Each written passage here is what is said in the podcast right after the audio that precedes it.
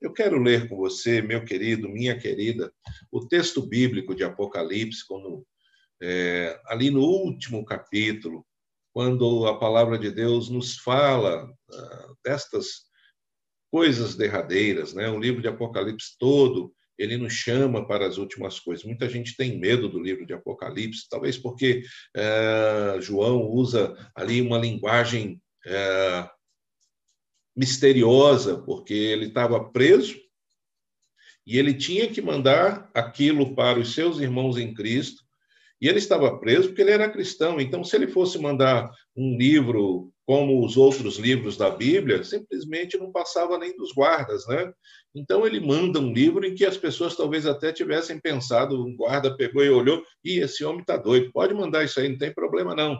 Então ele usa de uma linguagem é, misteriosa, de uma linguagem que fala de dragões, de bestas, de, de uma série de coisas que falam a verdade, anunciam aquilo que vai acontecer, mas falam de uma maneira que os guardas não detectassem o que estava sendo dito.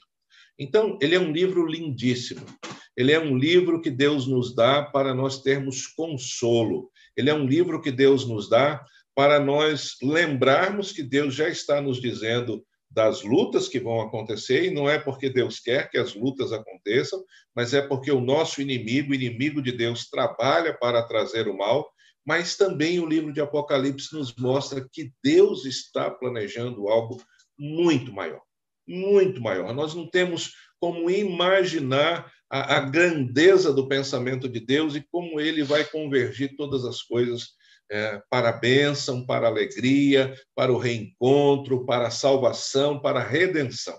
Então, Apocalipse capítulo 22, eu quero, nós vamos ler a partir do verso 7 mas antes de ler o verso 7, eu quero ler para você o. Perdão, vamos ler a partir do verso 8, mas eu quero ler para você o verso 7, eh, enquanto está sendo projetado na tela. O verso 7 diz assim: Eis que venho em breve. Feliz é aquele que guarda as palavras da profecia deste livro. Então, é importante a gente considerar aquilo que, a, que Deus nos deu a conhecer através de João. E João nos dá esse testemunho e esse relato final uh, do livro de Apocalipse. Eu, João, sou aquele que ouviu e viu estas coisas. Tendo-as ouvido e visto, caí aos pés do anjo que me mostrou tudo aquilo para mim, para adorá-lo. Mas ele me disse: Não faça isso. Sou seu servo, como você e seus irmãos os profetas, e como os que guardam as palavras deste livro. Adore a Deus. Então me disse: não cele as palavras da profecia deste livro, pois o tempo está próximo. Continue o injusto a praticar injustiça. Continue o imundo na imundícia.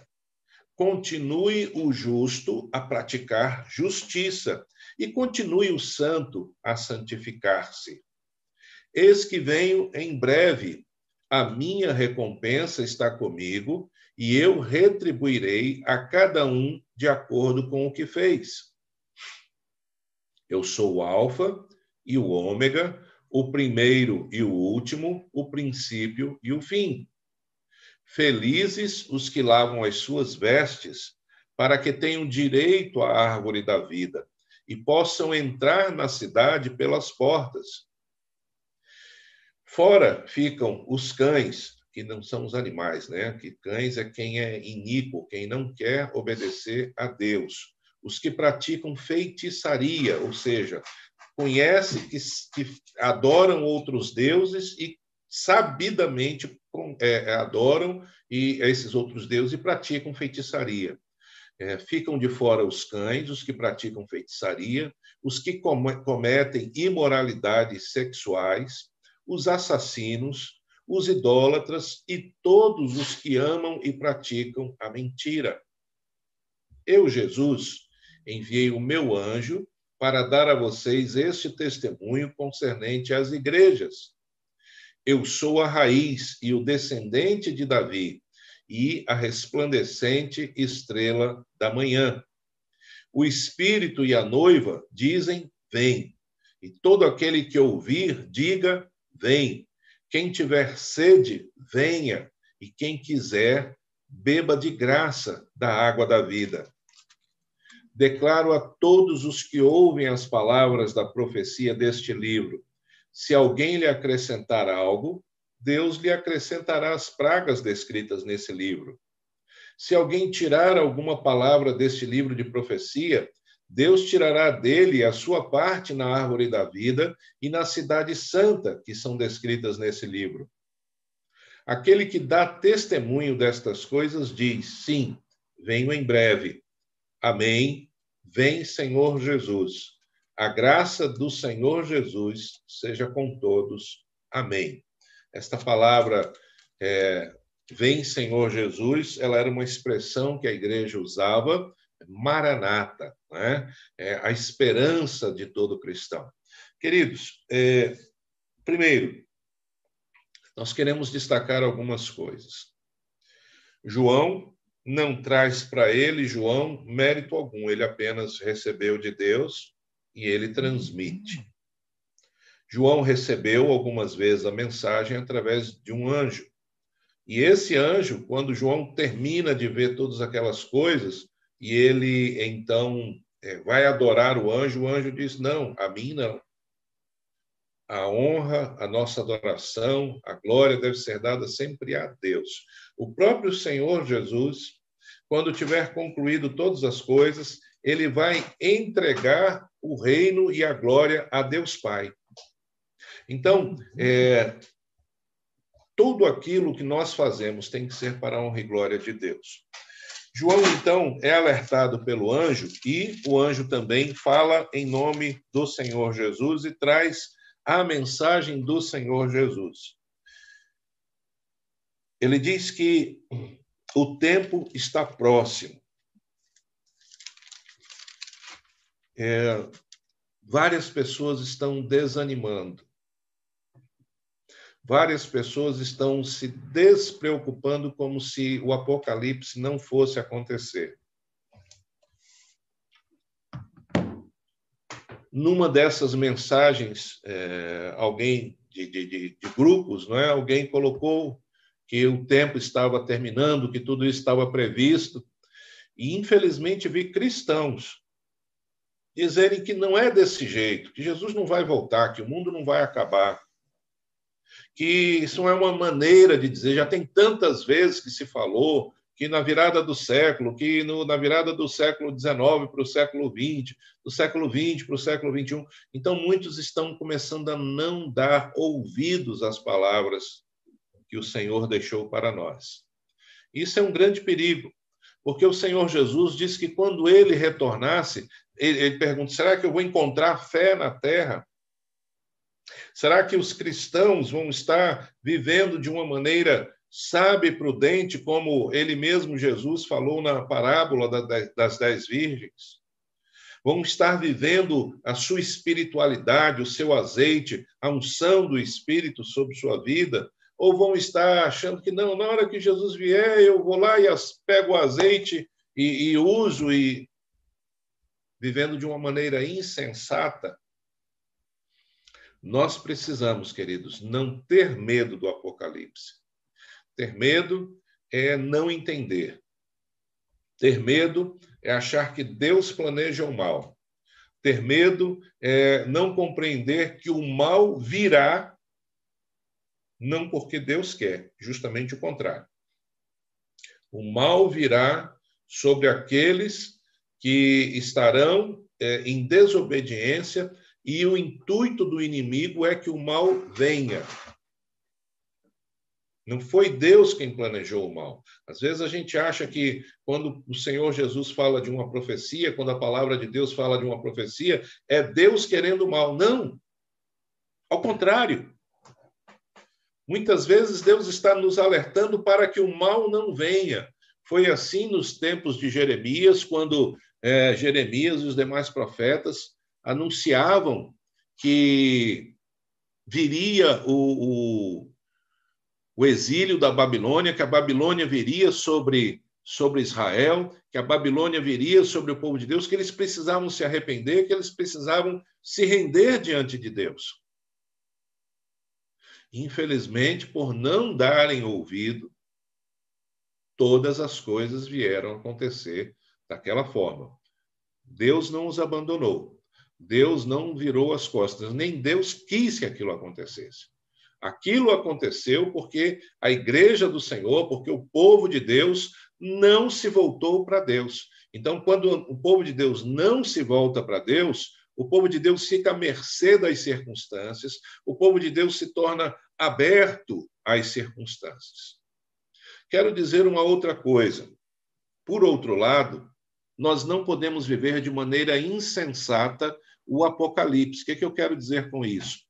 Há alguns não querem mais pensar no assunto, estão deixando de lado o seu azeite, estão deixando despreocupada a sua vida espiritual.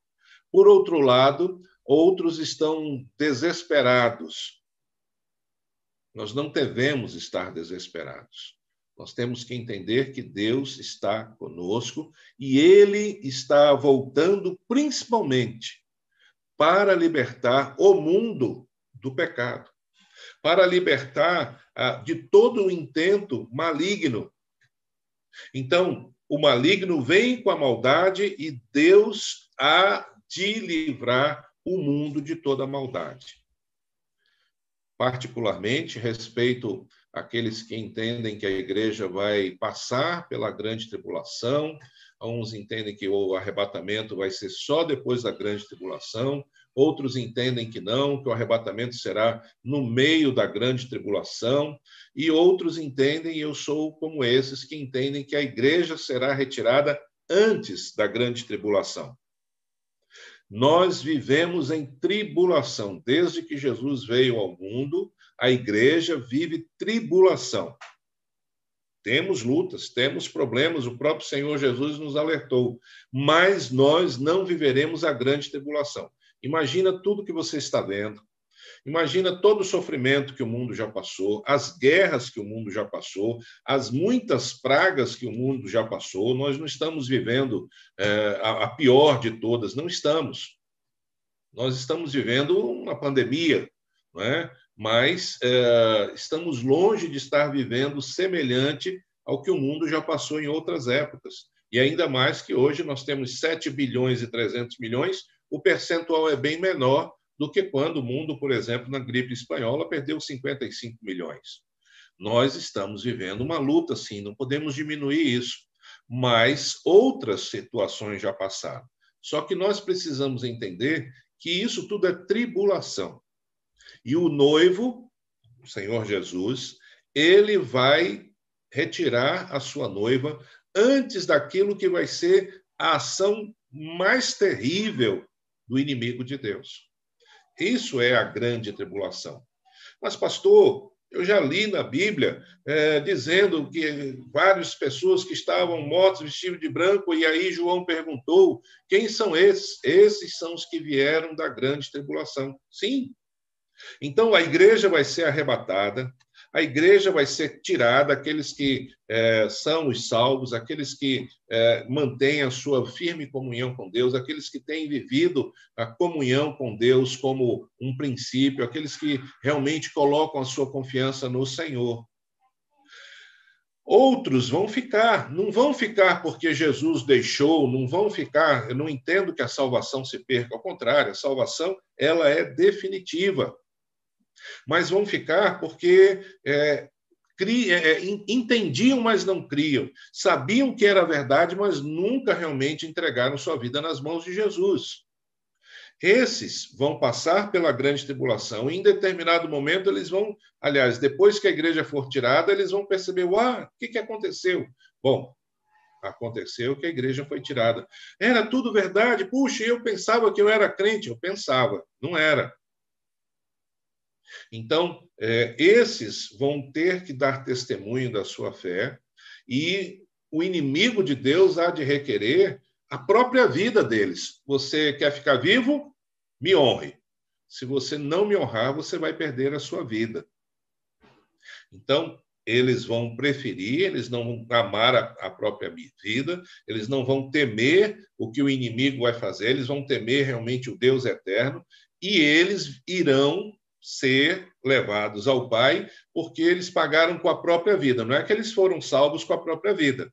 Quem fez o caminho foi Jesus, ele é o caminho, a verdade e a vida. Mas esses que o texto de Apocalipse fala, eles vieram da grande tribulação pelo caminho que Jesus traçou, mas tiveram que pagar com a própria vida. Deus é misericordioso, Deus é o justo juiz, e a igreja do Senhor Jesus precisa entender que o Apocalipse, o que está descrito no Apocalipse, é o ato de misericórdia de Deus para livrar em definitivo a humanidade do sofrimento maligno.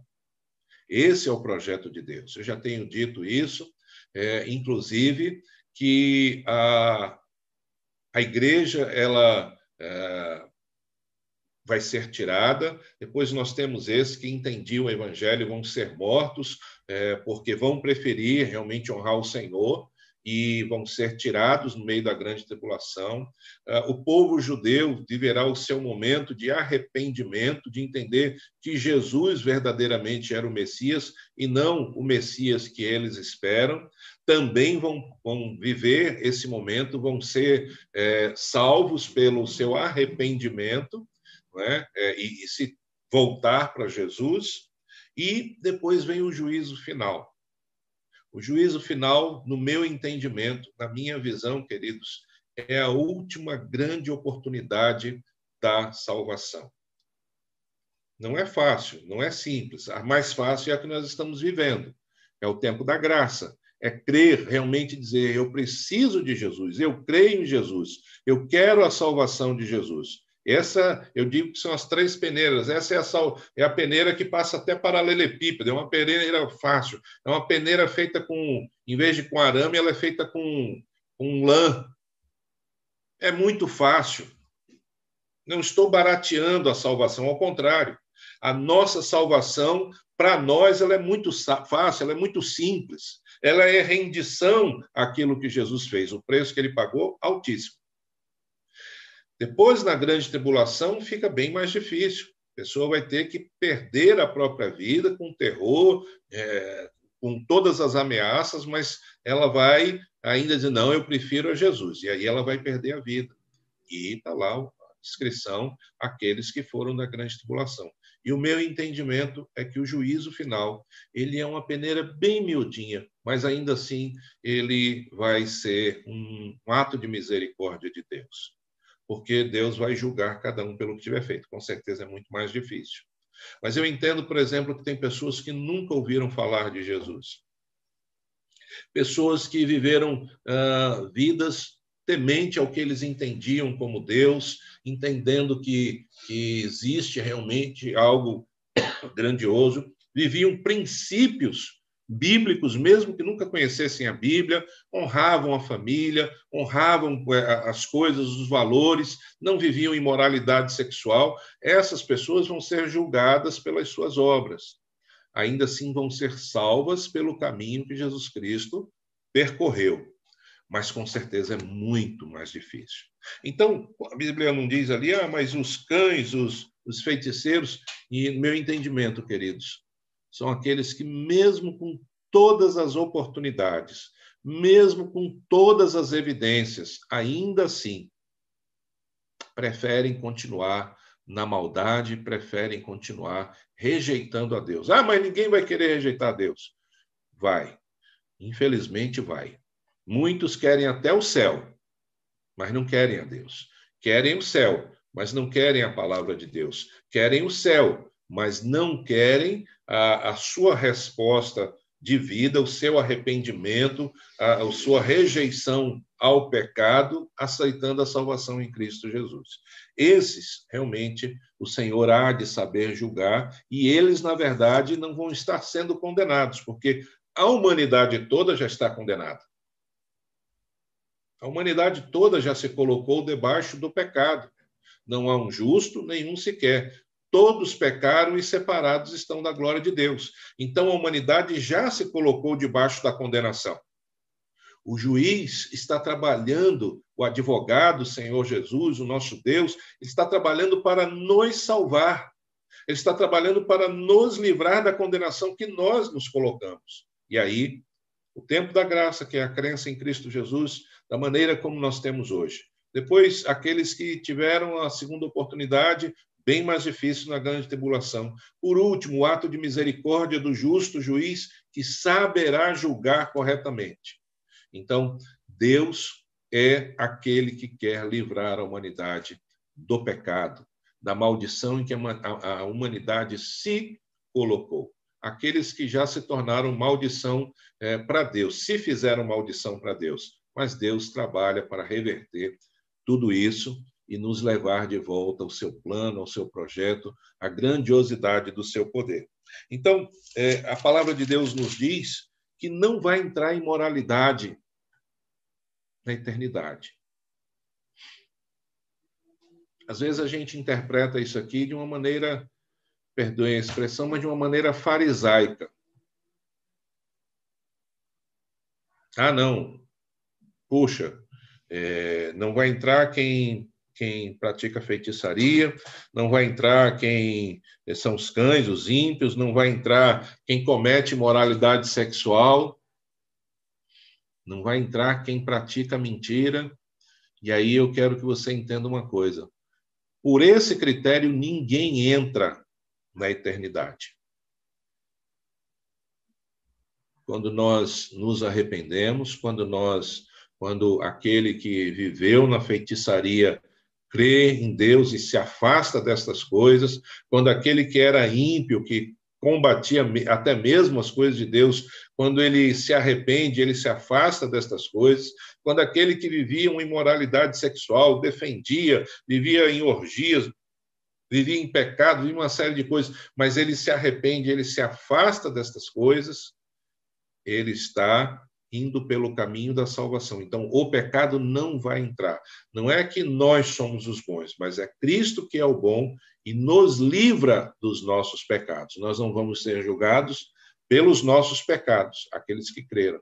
Nós vamos ser julgados pelo que Jesus Cristo fez na cruz. Todos, tanto que foram salvos no tempo da graça, como os que foram salvos na grande tribulação, como os que forem salvos é, no juízo final. Ainda assim, vai ser a graça de Jesus quem vai ter aberto para nós essa possibilidade. Através de Adão, todos pecaram. Através de Jesus, nós temos a eternidade, o retorno ao Pai sendo aberto, traçando esse vivo e novo caminho. Eu quero é, que você perceba, querido, esse texto que Jesus diz: Felizes os que lavam as suas vestes, e assim têm o direito à árvore da vida e podem entrar na cidade pelas portas. Ninguém vai conseguir pular o um muro, ninguém vai conseguir cavar um túnel, ninguém vai conseguir entrar disfarçado, não existe. Vai entrar pela porta, vai ser bem-vindo, mas porque é, se lavou, lavou as suas vestes em Cristo Jesus, no sangue do Cordeiro, e ganhou o direito de comer novamente da árvore da vida. A árvore da vida é o símbolo da eternidade num relacionamento verdadeiro é, com Deus e sem o pecado. A eternidade vai ser plenitude. Nós não conseguimos descrever. Quem acha que nós vamos ficar na eternidade, todo mundo parado a vida toda, é só não, nós vamos adorar a Deus com a nossa existência. Nós vamos adorar a Deus fazendo tudo que Deus planejou para nós fazermos antes do pecado. Se Adão não tivesse pecado, nós íamos estar vivendo uma coisa muito maior, muito mais grandiosa. Então, ir para a eternidade é ir para todo esse projeto de Deus. Algo indescritível. Nossa mente não consegue descrever e captar tudo que vai ser. Algo grandioso, algo maravilhoso. Então, volto a dizer: não olhe, não pense, não tenha medo do Apocalipse. Ao contrário, busque ler, busque entender aquelas imagens terríveis. Lembrem que João estava descrevendo a ação do inimigo, estava descrevendo muitas vezes a, a perseguição que o Império Romano impunha com mortes, com uma série de coisas. Está falando também de coisas espirituais que vão acontecer, mas que representam, que remetem para é, a ação realmente de Satanás. É engraçado, não é? Porque a gente fala da, do dragão, né? e todo mundo se assustava. O mundo hoje gosta de falar de dragão, você já percebeu isso? Os desenhos infantis fazem questão de falar de dragão o tempo todo. O dragão ele é o bonzinho, ele é o meu amigo dragão, como domesticar um dragão, todo esse tipo de pensamento para quê? Para que as crianças não tenham uma distorção aí é, do que a Bíblia não tenham não olhar, tem uma distorção em relação ao que a Bíblia diz. E aí eles fazem o dragão não ser tão mal, o dragão não parecer ser o que a Bíblia descreve. Então, percebam que é, aquilo que a Bíblia faz menção numa linguagem figurativa que João precisou escrever, hoje o mundo faz menção de uma maneira muito clara, preparando realmente para uma série de coisas. Então, nós precisamos entender que Deus nos mostrou, nos preparou para nós estarmos prontos para esse momento. Eu queria comecei a dizer lá atrás, parei. Um outro erro que nós podemos ter em relação ao Apocalipse é nós queremos viver realmente antecipadamente o Apocalipse. O que, é que eu estou dizendo com isso? Alguns perderam a fé de que o Apocalipse vai acontecer, porque no século XVI as pessoas diziam que o Apocalipse ia acontecer. Uh, no tempo da virada de 1800 para 1900, as pessoas diziam que o Apocalipse ia acontecer. No tempo da Primeira Guerra, pessoas diziam que era o Apocalipse já acontecendo. No tempo da Segunda Guerra, o Apocalipse acontecendo. Na Guerra do Iraque, é o Apocalipse acontecendo. Então, as pessoas começam a precipitadamente querer dizer o que, que é e o que, que não é, e muitas vezes vai gerando descrédito. Lembro de uma colega de trabalho, de Elilde, há uns 14 anos atrás, quando se tornou lei, não é, que a, as professoras precisavam ter ensino superior, os professores de modo geral, e a, o colégio então exigiu que, que os professores fossem fazer a graduação, e ela disse que não ia estudar não, porque Jesus Cristo estava voltando, então ela não ia perder tempo estudando. Nós temos que tomar cuidado, porque, ó, 14 anos não é pouca coisa, também não é grandes coisas, mas não é pouca coisa. Mas 14 anos se passaram. Eu creio que Jesus está muito perto, mas muito perto mesmo, porque a agenda do mundo mostra isso.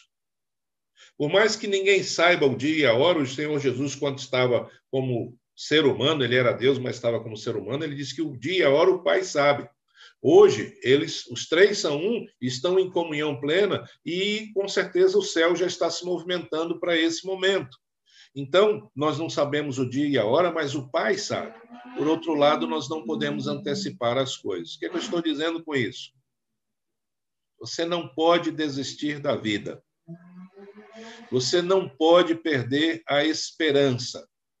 Você não pode é, começar a olhar para tudo o que acontece e simplesmente dizer que é o apocalipse. Muitas coisas são? Sim, eu acredito que muitas coisas são.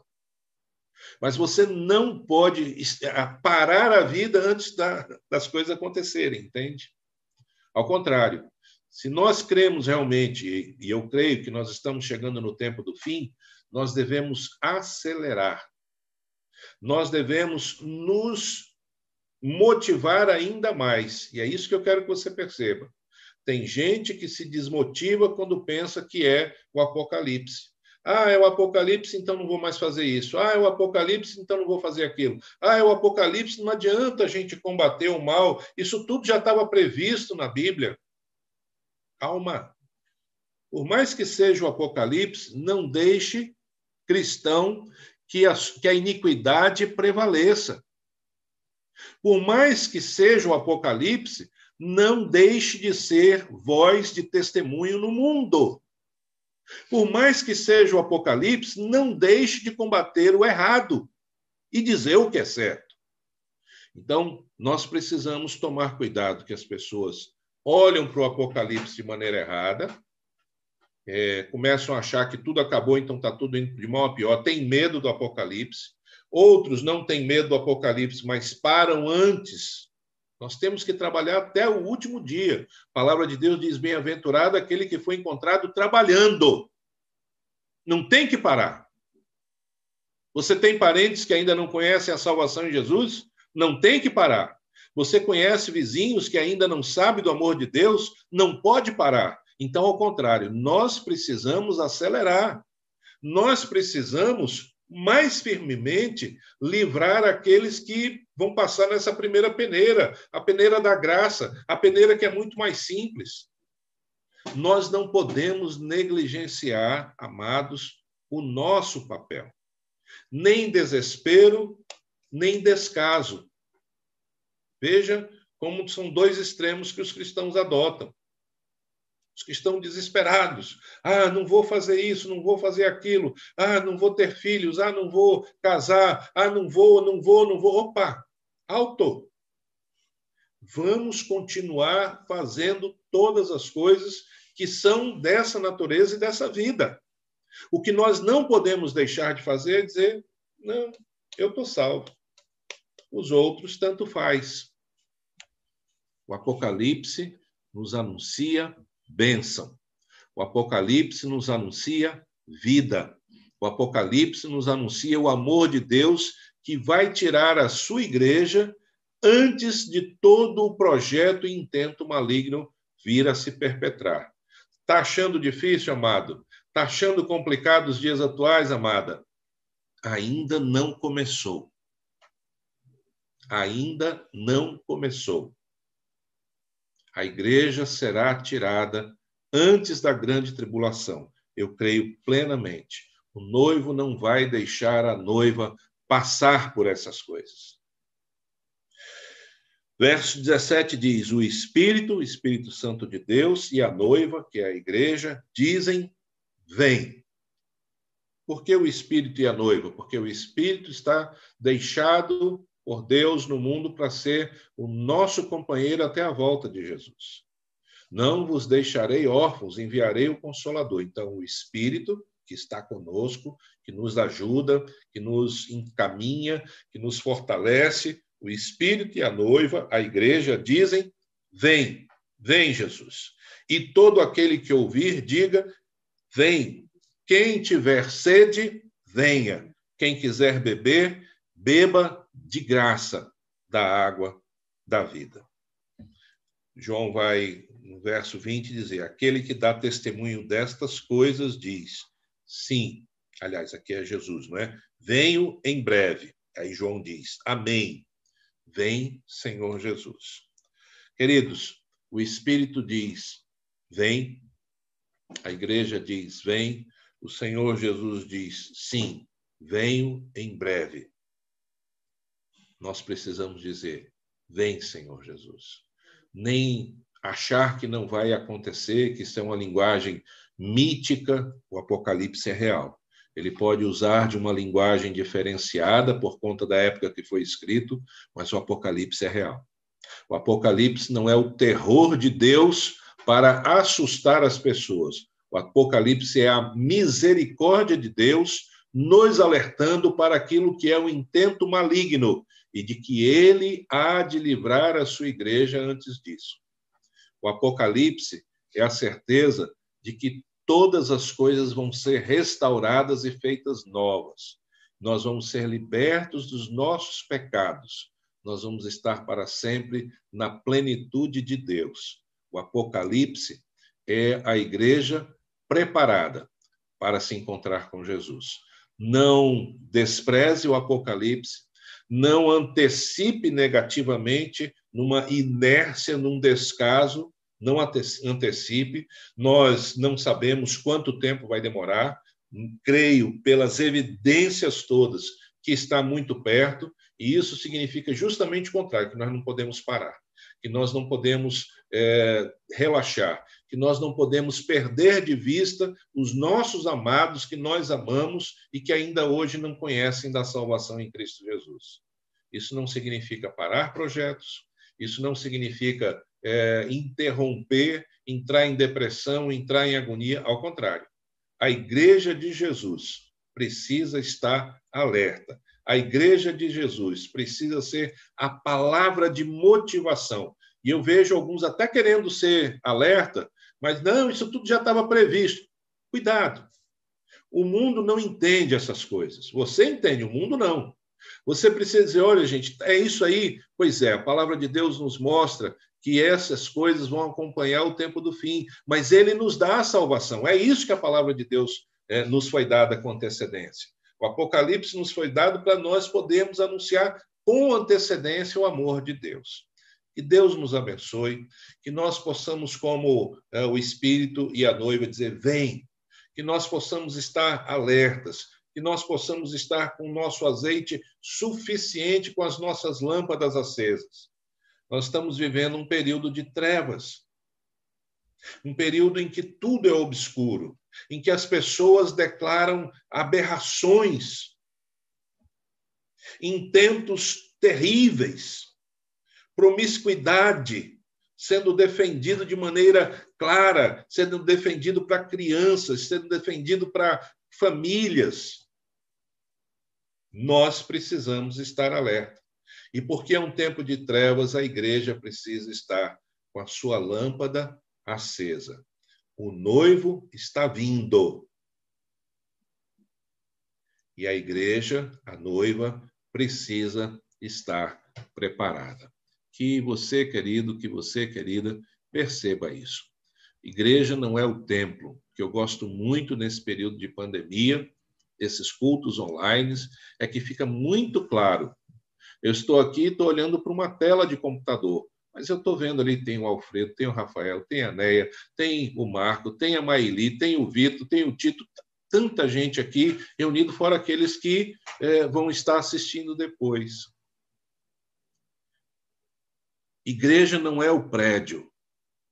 E isso hoje é muito vivo várias pessoas com quem eu falo durante a semana da igreja, várias pessoas que são ajudadas pela, pelo amor da igreja, diz, puxa, pastor, como é bom a gente poder contar com o amor dos irmãos. Igreja somos nós, a noiva não é o templo, a noiva não é o CNPJ, a noiva é o povo de Deus. E o povo de Deus precisa estar se estimulando o povo de Deus precisa estar intercedendo uns pelos outros. O povo de Deus, se vê alguém tomado de desânimo, tomado de uma visão equivocada, o povo de Deus precisa estar vigiando uns pelos outros, para que a gente não é, perca de vista a volta gloriosa, maravilhosa, grandiosa do Senhor Jesus. O Espírito e a noiva dizem: Vem. E nós dizemos: Vem. Ora vem, Senhor Jesus. Que Deus nos abençoe, que Deus te abençoe, que o teu ânimo seja renovado no Senhor. Amém, igreja. Deus te abençoe. Eu quero. Você falou que pessoas estão falando estão falando estão falando